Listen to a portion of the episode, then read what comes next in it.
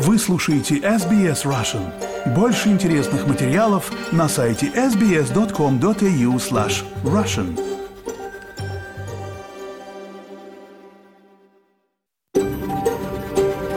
SBS, a world of difference. You're with SBS Russian on mobile, online and on radio. Вы слушаете SBS Russian на мобильных устройствах, в интернете и по радио. Добрый день всем! Сегодня четверг, 28 сентября. Спасибо, что настроились на волну радио СБС и в этот час программа на русском языке. А в студии сегодня в прямом эфире для вас будут работать Лера Швец и я, Виктория Станкеева. Мы хотим выразить признание традиционным владельцам земли, неба и водоемов, выразить уважение старейшинам прошлого и настоящего. Мы даем дань уважения старейшей в мире продолжающейся культуре. И коротко о том, что вас ждет сегодня в программе. Новым премьером штата Виктория стала Джасинда Аллан, которая получила единодушную поддержку своих коллег и стала второй женщиной премьером штата. Узнаем все подробности скоро. SBS Russian запускает новый подкаст про деньги и технологии. И моим соведущим в этом подкасте будет уже знакомый вам по нашим экономическим обзорам Павел Энтин. Я вот только что вчера вернулся из Мельбурна потрясающего а, конгресса Gen 2023. Это 4 тысячи предпринимателей, в основном а, технологии, причем не просто технологии, а диптех, собрались из 200 стран. И там было столько новых вещей, о которых я не знал. Особенно было интересно, это биотех, медицина, с использованием искусственного интеллекта. Потрясающие вещи, многие проекты еще в стелк-режиме. В каждом выпуске мы будем разбираться в мире финансов, инвестиций и последних технологических новинок. И сегодня вас ждет выпуск новостей от финансового аналитика Ильи Филиных и интервью с предпринимателем Дмитрием Бутериным. В Австралии в настоящее время гастролирует чешский королевский балет. Сима Цискина побеседовала с его художественным руководителем Андреем Шараевым. Забот у всех сейчас огромное количество. И негативных эмоций, к сожалению, такое же количество. И эгоизм, который я вижу, растет с каждым днем все больше и больше. Поэтому, если мы хотя бы на, на миллиграмм, на миллиметр кому-то принесем каких-то каких положительных эмоций, это будет замечательно. Новая эра лидерства началась в Виктории после неожиданной отставки Дэниела Эндрюса с главного поста. Джасинда Аллен стала второй женщиной премьером штата. Джессинта Аллен когда-то была самой молодой из избранных женщин в парламент Виктории. Теперь она является 49-м премьером штата. Uh, Меня избрали единогласно, поддержали единогласно мои коллеги из фракции, чтобы заменить фантастического Дэниела Эндрюса в качестве лидера викторианской парламентской либористской партии и, в свою очередь, последовать по его стопам как премьера Виктории. Мы вскоре направимся в здание правительства. Она вторая женщина, занимающая этот пост Виктории. До этой новой должности член избирательного округа Бендиго-Ист была назначена надзирателем за ключевыми проектами в области общественного транспорта и инфраструктуры. К ним относятся Metro Tunnel, The North East Link и работа по переделке надземных переходов по всему штату. Эти проекты госпожа Аллен особо отметила, говоря о будущем. Я обещаю сообществу Виктории, что продолжу усердно работать, как делала это каждый день, будучи членом парламента, особенно в последние восемь лет. Мы усердно работали как правительство. Мы реализовали крупную и сильную программу в сфере транспорта и инфраструктуры – где мы справлялись с большими и сложными проектами, от реализации которых мы не убегали. Но я также прихожу к этой роли с возможностью продолжить сильную программу реформ и также наметить будущее для штата. В ближайшие дни и недели я смогу сказать больше о приоритетах в области политики, которые я привнесу в эту роль. Обращаясь к представителям средств массовой информации, новая премьер была окружена коллегами. Бен Кэрролл, член от округа Нидри, будет заместителем премьера. Вики Уорд, член от Элтам, займет должность в министерстве. Но хотя на пресс-конференции все дружно улыбались, на деле не наблюдалось такое единство. Госпожа Аллен входит в состав левой фракции Дэниела Эндрюса. Ее называли абсолютным фаворитом с момента объявления о ее намерении претендовать на место во вторник 26 сентября.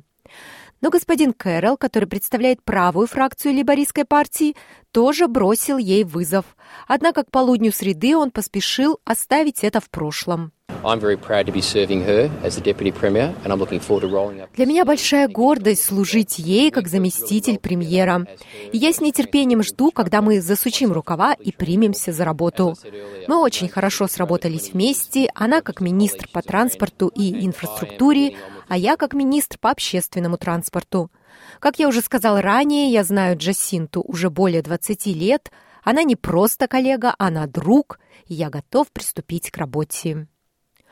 Госпожа Аллен также имеет поддержку самой доминирующей политической фигуры в штате по сей день, премьера, которого она сменяет на посту. Как я сказал вчера, это самая большая честь и привилегия моей жизни. Мне грустно уходить. Но в то же время я знаю, что это правильно. Пришло время, время для кого-то другого. Я не мог бы быть более счастлив, что мои коллеги единогласно поддержали и выбрали Джасинту Аллен 49-м премьером. Она всегда усердно трудилась для людей Виктории, и она всегда будет делать это. Наверняка можно ожидать много схожего в политике правительства Эндрюса и правительства Аллен, но нет сомнений в том, что начинается новая эра политического лидерства в штате. Информация подготовлена по материалам Рут Махью Дилан и Томас Стейна из службы новостей СБС. На русский язык перевела и озвучила Светлана Принцева для СБС Russian. Спасибо, Светлана. Сегодня мы запускаем новый проект, подкаст про деньги и технологии, который поможет вам разобраться в мире финансов, инвестиций и последних технологических новинок. И сейчас я предлагаю вам послушать короткий отрывок из подкаста «Выпуск новостей» от нашего финансового аналитика Ильи Филиных.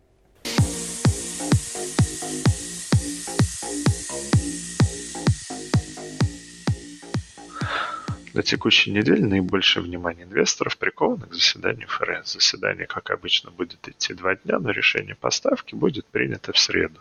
Рынок ожидает, что ставка останется неизменной на уровне 5,5%. Основной интригой остается вопрос, продолжит ли ФРС поднимать ставку в этом году.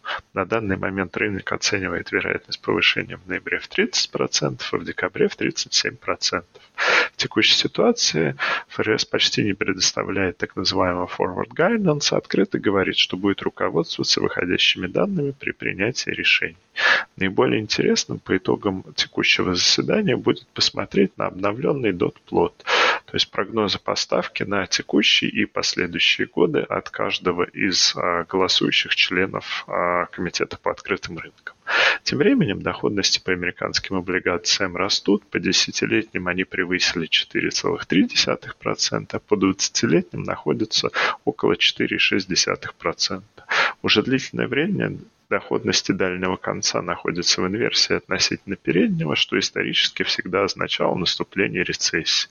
При этом рецессия наступала не в момент появления инверсии, а когда кривая становилась а, нормальной или более плоской, и доходности переднего и дальнего конца сближались.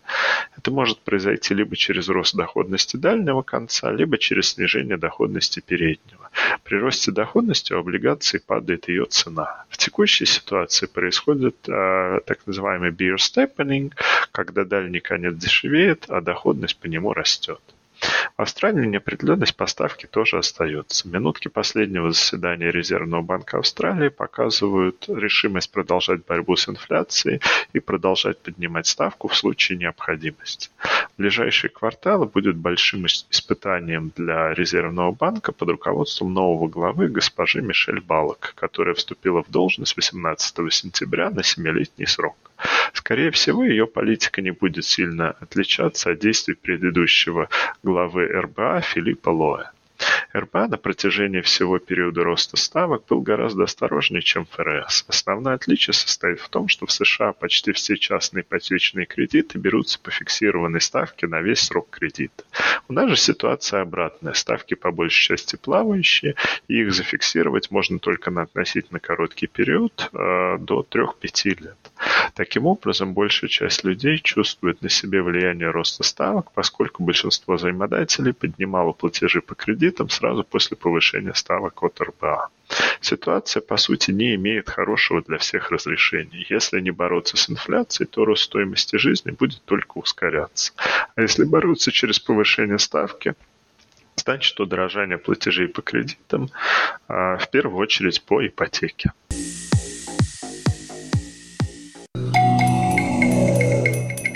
Вы слушаете программу SBS на русском языке. У микрофона Виктория Станкеева. Как я уже упоминала, сегодня стартует наш новый подкаст про деньги и технологии. А моим постоянным соведущим в нем будет кандидат экономических наук, финансовый эксперт и технологический предприниматель Павел Энтин. Давайте послушаем еще один отрывок из этого подкаста, в котором Павел берет интервью у известного предпринимателя Дмитрия Бутерина, а также узнаем из него последние новости из мира технологий.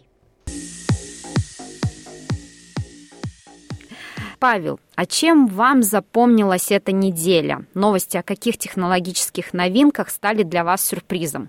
Виктория, я бы сказал, что прямо сюрпризом, наверное, стало ни, ничто, потому что все достаточно эволюционно развивается. Продуктов на а, рынок потребительский, допустим, с искусственным интеллектом выходит гигантское количество.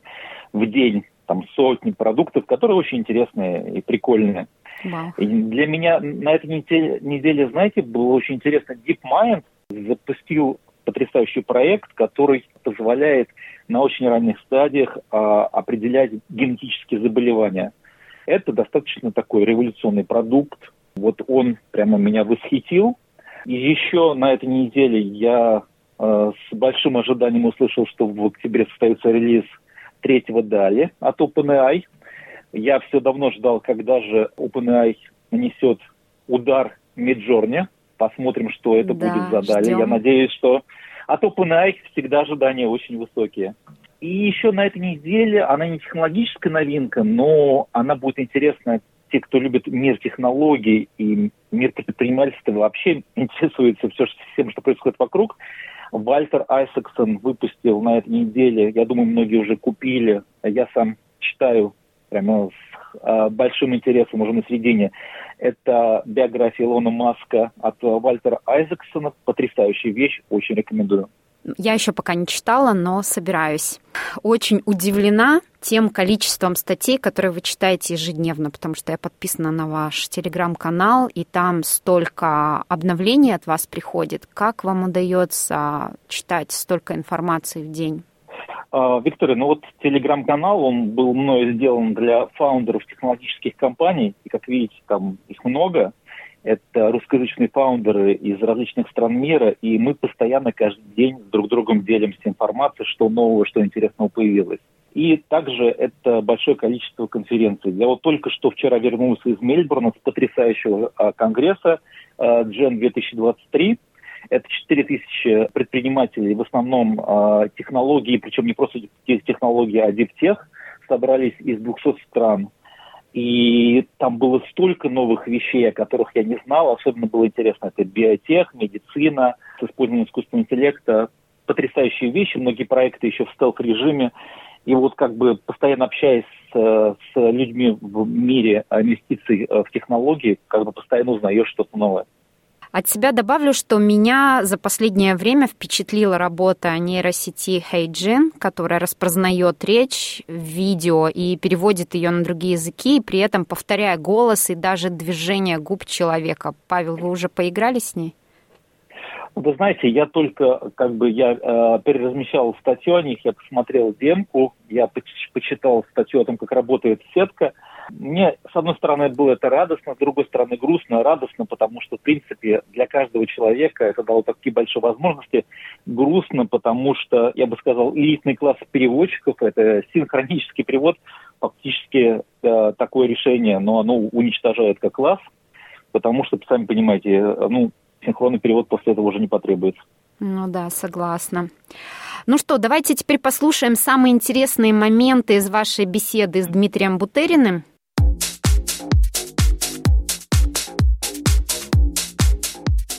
Дим, сразу же первый же вопрос. Скажи, пожалуйста, какая самая лучшая инвестиция в твоей жизни?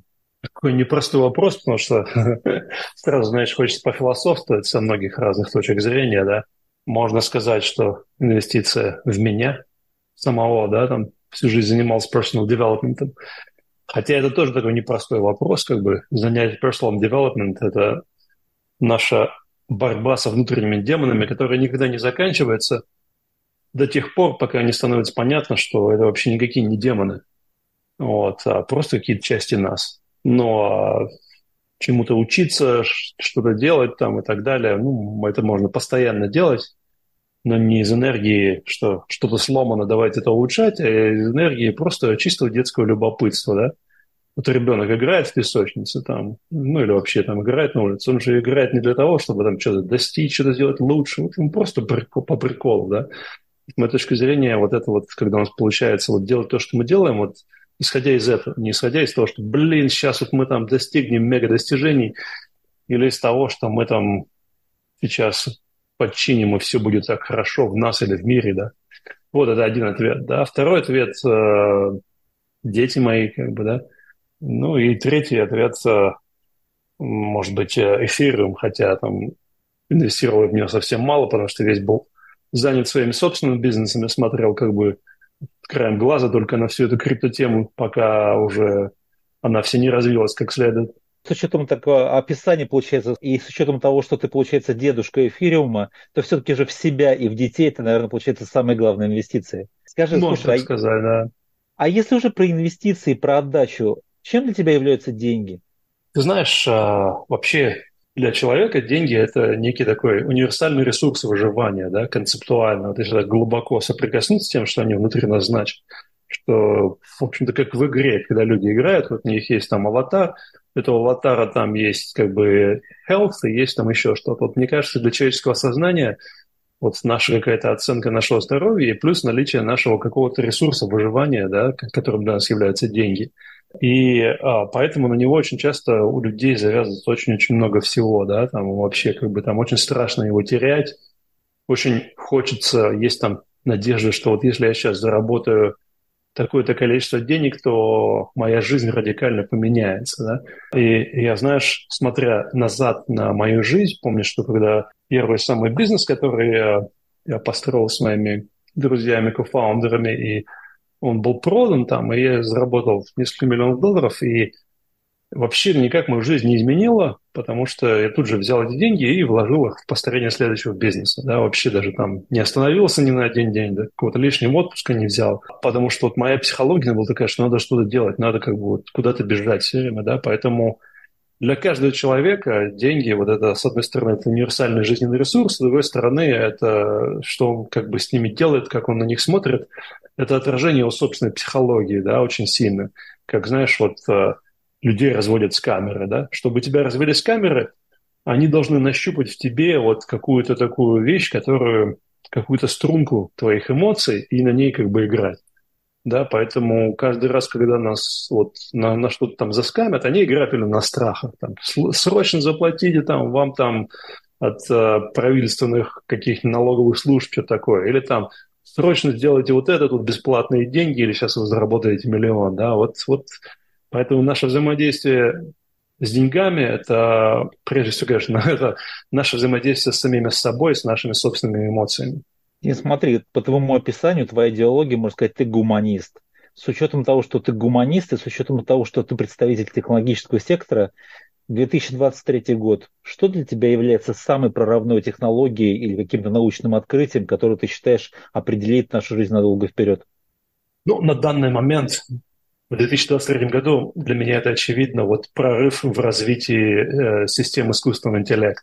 Потому что очевидно, что этот путь, по которому они шли долго-долго, много десятилетий, я его с интересом наблюдал, читал разного рода литературу, смотрел на их достижения, да, но вот мы, наконец, нащупали способ создания универсальных систем искусственного интеллекта, да, и раньше там были системы там, для распознавания речи, там, для обработки а, изображений и т.д. и т.п. А сейчас бах, и мы нащупали универсальную технологию, которая в очень короткое время смогла решать вот эти все конкретные задачи а, лучше, а, чем специализированные системы, которые, над которыми работали люди многие десятилетия. Да? И теперь вот эти вот универсальные назовем их там, думающие системы, они неизбежно будут встраиваться во все аспекты технологии и во все аспекты нашей жизни. Вопрос такой, в массах есть восприятие того, что блокчейн и крипта – это едино. В основном, когда говоришь среднестатистическому человеку слово блокчейн, они думают сразу же крипто. Скажи, пожалуйста, это одно и то же или все-таки же это вещи разные? Ну, для меня, конечно, это разные вещи, да, то есть э, блокчейн – это более общая концепция. Да? Крипто – это использование блокчейна для денег. А блокчейн может использоваться для много-много чего, да, и там одна концепция, одна метафора, которая описывает блокчейн, это ну, универсальная такая система нотаризации всего, да, нотаризации самого разных происходящих вещей, то есть подтверждение, что это действительно имело место быть. И это самые разные аспекты нашего взаимодействия с миром, владение какими-то объектами, совершение каких-то действий и т.д. и т.п., а не только деньги. Окей, слушай, э, согласен практически во всем. Скажи, блокчейн, и вот только что сказал по поводу искусственного интеллекта, ты видишь слияние технологий блокчейна и искусственного интеллекта, и даже не слияние, конечно, а объединение них с точки зрения каких-то задач? Я уверен, что, знаешь, не то, что слияние, да, я бы сказал, что там у них, как у родителей, будет очень много интересных разных детей, да, то есть будут самые разные системы, в которых будут использоваться системы блокчейна, системы искусственного интеллекта, и из этого всего будут порождаться какие-то новые технологические решения для решения существующих задач или того, что нам очень невозможно представить. И как один маленький такой примерчик дам, вот сейчас системы искусственного интеллекта, они очень хорошо, например, уме... научились генерировать изображения, звуковые вещи, да, и создать теперь какие-то, то, что называется, дипфейки, становится элементарным делом. И, например, технология блокчейна, она может нам позволить подтверждать э, аутентичность э, какого-то рода записи, да, значит, там вот новая ли технология, да, или вот э, одна создала технология новой возможности и создала при этом новые проблемы, тут же мы используем другую технологию для разрешения этой проблемы и так далее. Поэтому, мне кажется, они будут постоянно между собой вот как-то взаимодействовать и порождать все новые новые интересные решения для нашей жизни. Дим, ты очень много себя посвящаешь воспитанию детей, детям. И ты сказал, что это самая лучшая инвестиция в жизни. Как бы одна из самых лучших, ну как бы. И плюс человеческое, сам по себе человек – это высшая ценность. Скажи, пожалуйста, что нужно сделать, чтобы воспитать ребенка гением? Невозможно воспитать ребенка гением, ребенок э, или гений, или нет. И с моей точки зрения, вообще как бы абсолютно не важно, гений или человек или нет, да, потому что вообще слово такое воспитание это такое непростое как бы слово. Мне кажется, что большинство людей, большинство, очень многие родители, я это видел как бы в себе, да, мы в ребенке в итоге пытаемся вот то, чего мы боимся, мы пытаемся ребенка от этого защитить. Или то, чего нам так хотелось добиться, мы пытаемся это реализовать в ребенке, если мы этого не добились. И вот эти как бы мы занимаемся отражением самих себя как бы в ребенке, да. ребенок это не мы. Это совсем как бы другой человек со своими стремлениями, желаниями, какими-то аспектами и так далее. Да? И поэтому вопрос в нашей чувствительности к тому, а вот этот конкретный человек, а что, как нам его поддержать, да, и оно все тоже вот воспитание, такая вещь, например, под воспитанием очень часто люди подразумевают дисциплину. Дисциплина – это как одно из возможных описаний, это значит наша возможность, когда нам дискомфортно, каким-то образом с этим дискомфортом справиться и делать то, что мы там решили, надо, там то, что хорошо и т.д. и т.п. И это прекрасный, важный аспект, навык человека, но у него есть и огромная темная сторона, да, потому что за дисциплиной мы неизбежно в итоге теряем нашу чувствительность. И мы теряем то, что как бы мы делаем вещи на автомате, мы не задумываемся больше там о правильно ли это хорошо, а нужно ли, кому это вообще как бы нужно, да.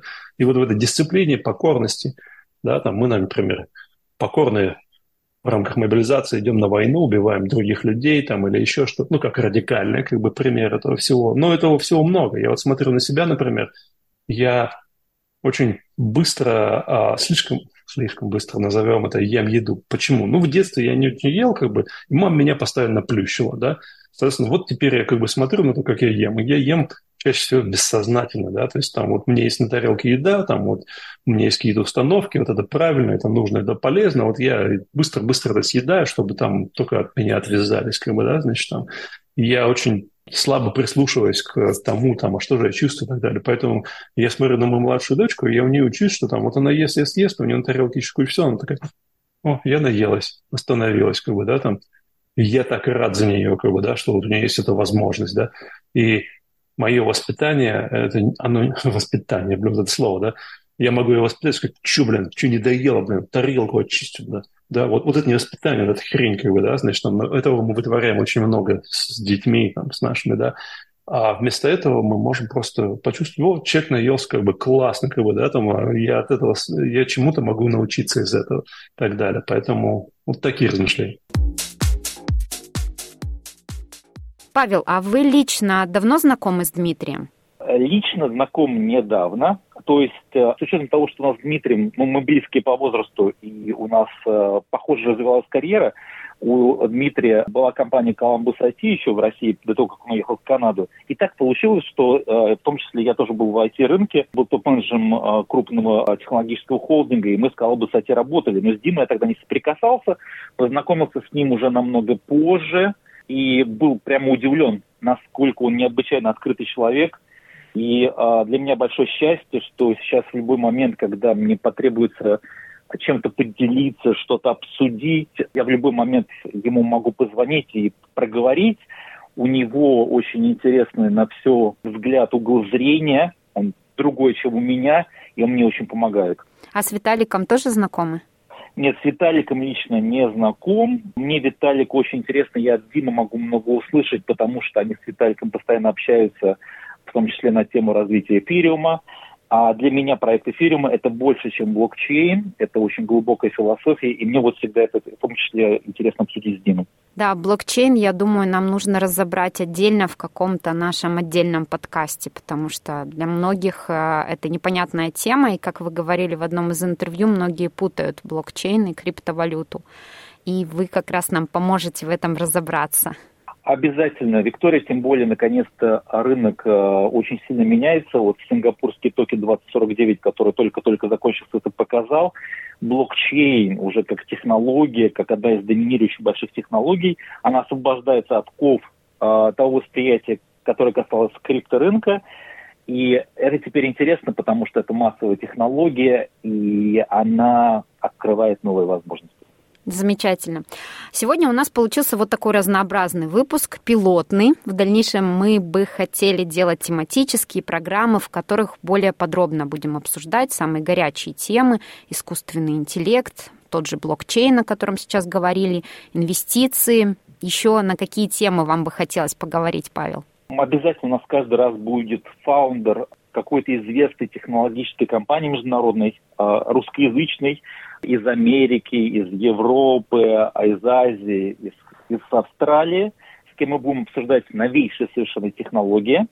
А, конечно же, много будет про искусственный интеллект не потому, что это хайп, а потому что на самом деле искусственный интеллект не только создает потрясающе интересные потребительские продукты, на самом деле решает глобальные вещи.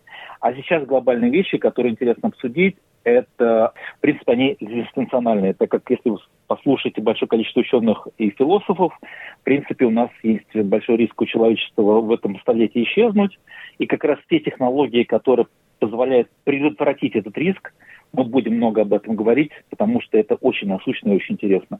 Подчеркну, что в этом подкасте мы даем вам общую финансовую информацию и не даем личных рекомендаций и советов. Если вам нужен финансовый совет, пожалуйста, обратитесь напрямую к экспертам. И обязательно подписывайтесь на наш подкаст, чтобы не пропустить следующий выпуск.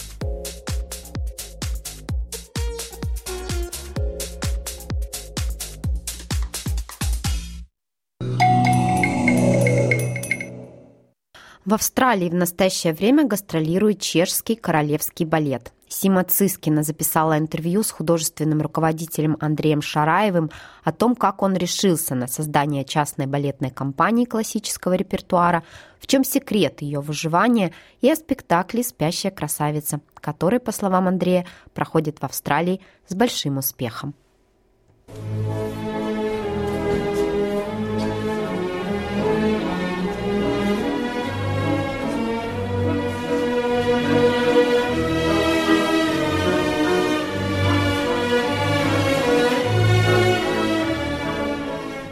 В Австралии в настоящее время проходят э, гастроли чешского королевского балета. И сегодня я рада представить вам художественного руководителя Андрей Шараев. Добрый день. Добрый день. Название интригующее, э, чешский королевский балет, несмотря на то, что Чехия никакая не близко не монархия. Как... Ну, вы знаете, мы долго думали над названием. В принципе, у нас были варианты, но, как говорят, как назовешь корабль, так он и поплывет. Чехия сейчас не монархия, но она была монархией, поэтому хоть какое-то отношение к королям она имеет. Поэтому мы не постеснялись. Может быть, это было немножечко неоправданно, но тем не менее мы решились на такой шаг. Все хорошо. Все хорошо, эта труппа существует с 2008 года, как я понимаю. Как вам вообще пришла эта идея создать еще одну частную балетную компанию? Мы знаем, что после э, распада Советского Союза их развелось довольно много, но совершенно не все э, труппы уцелели. Да, абсолютно верно. Все то, что вы говорите, ну, потребность рынка и желание зрителей я думаю, в первую очередь влияли на это. Видеть классические балетные спектакли, естественно, такие, как и «Лебединое озеро», и «Щелкунчик», «Спящая красавица», более-менее популярные, скажем, такие, как «Дон Кихот», э, «Жизель», э, «Капелия».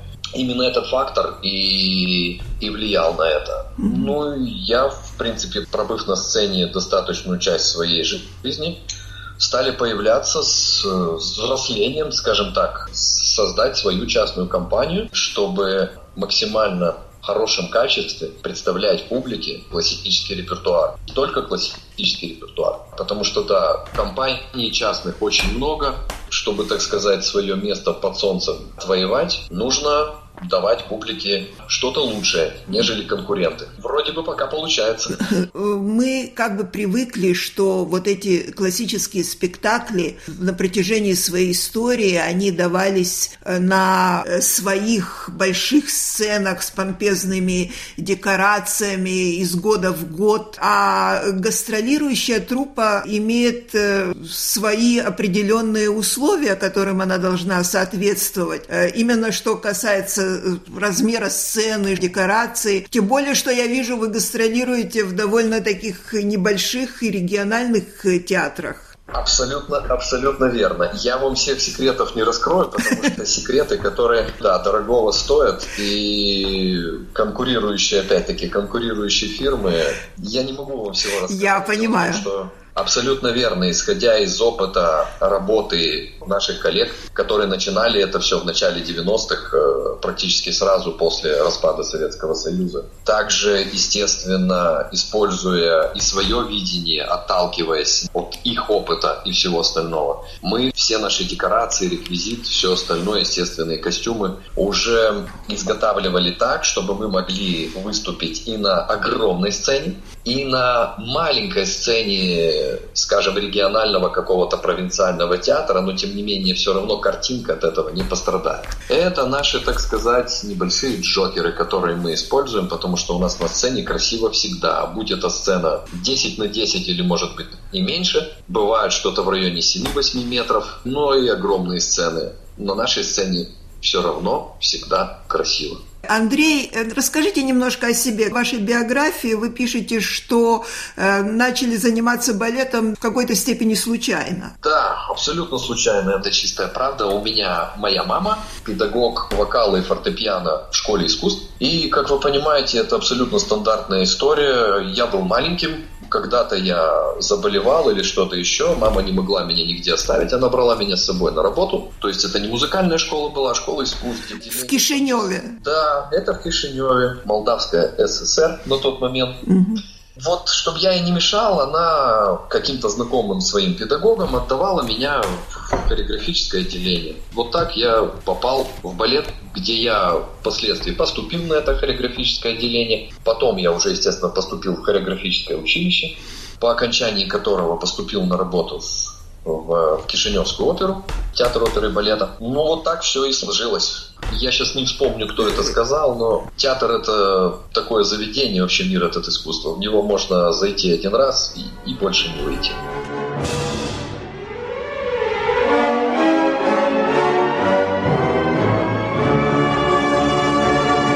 Как появилась идея, что вы свою труппу будете базировать в Чехии? Не знаю, это судьба так сложилось, что это получилось в Чехии, потому что там, в принципе, это мое последнее место работы как профессионального танцовщика. Там же мы, естественно, и начали воплощать идею сделать свою частную компанию. И вы сразу стали привлекать танцоров балетных из России, бывших республик Советского Союза. Я вижу, что у вас как раз довольно много земляков танцует из Кишинева. Да, именно так, потому что есть у нас свои принципы, свои взгляды на все это. И подбор танцовщиков очень тщательный, очень внимательный. И, в принципе, нам не важно, откуда они, главное, чтобы они соответствовали нашим требованиям. Да, но вот в условиях э, нынешней э, войны э, в Украине, наверное, возникают определенные и нюансы. Какие вот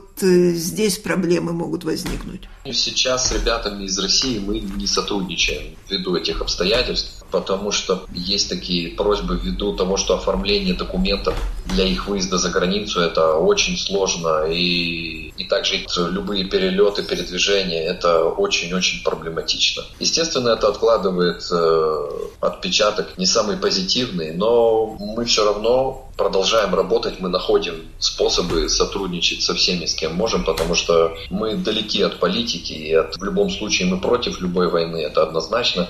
Не поддерживаем мы ни войну, никогда не будем поддерживать, но мы несем, наверное, все-таки какие-то позитивные эмоции людям, и, и так будем продолжать и дальше. Я увидела э, в составе ваших солисток э, Наталью Кущ, которую я хорошо знаю, потому что она танцевала здесь в, в составе австралийской балетной компании э, несколько сезонов, и я с ней разговаривала много раз, мы даже подружились в какой-то степени, так что я очень рада, что австралийская публика получит возможность увидеть ее снова. Да, мы тоже, это было очень непросто, потому что Наталья вообще в определенный момент думала заканчивать карьеру. К счастью, мы с ней тоже не один год знакомы. Это прекрасная просто балерина, прекрасная. Хотя у нас все хорошие артисты. Мы, я не хочу ни в коем случае никого обидеть, но это просто замечательно, что она может с нами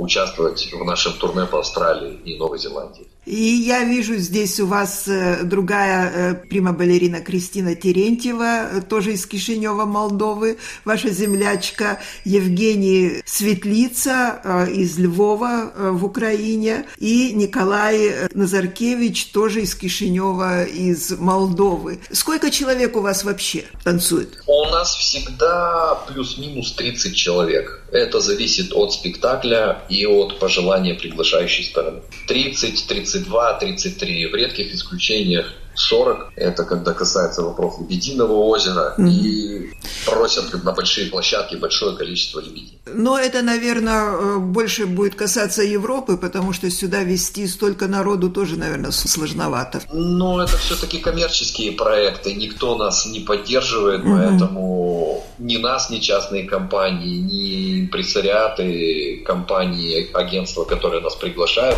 Поэтому здесь э, приходится рассчитывать на свои возможности и силы. Финансовый вопрос здесь имеет очень большое значение. Пока справляемся, надеемся, что так и будет. Несмотря на то, что сейчас везде всем непросто, сложный период, я думаю, на, на всей планете. Очень надеемся на, на лучшее.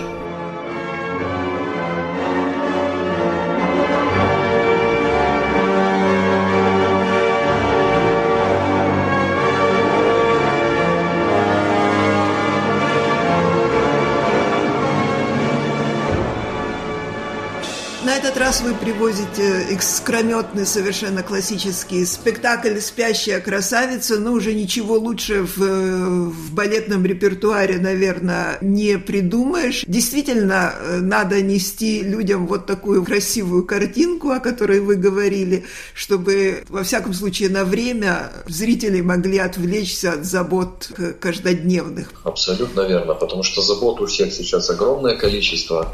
И негативных эмоций, к сожалению, такое же количество. И эгоизм, который я вижу, растет с каждым днем все больше и больше. Поэтому, если мы хотя бы на, на миллиграмм, на миллиметр кому-то принесем каких-то каких положительных эмоций, это будет замечательно. Спектакли в Мельбурне состоятся уже в конце этой недели. А где вы уже были? Мы уже были много где. Мы начинали в Ньюкасле, перелетели на Тасманию, потом мы вернулись на материк, города Вага-Вага, Олбери, в столице мы были, mm-hmm. в столице у нас было три спектакля, в Кенбери мы были, Сидней у нас был, да. ну вот и подбираемся к Мельбурну. Как принимает публика? Очень хорошо.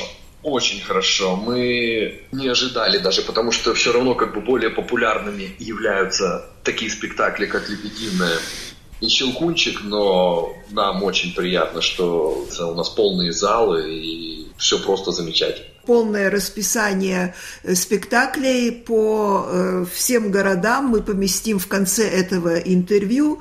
Большое вам спасибо за разговор. Андрей Шараев, художественный э, руководитель балетной труппы «Чешский королевский балет». Большое спасибо.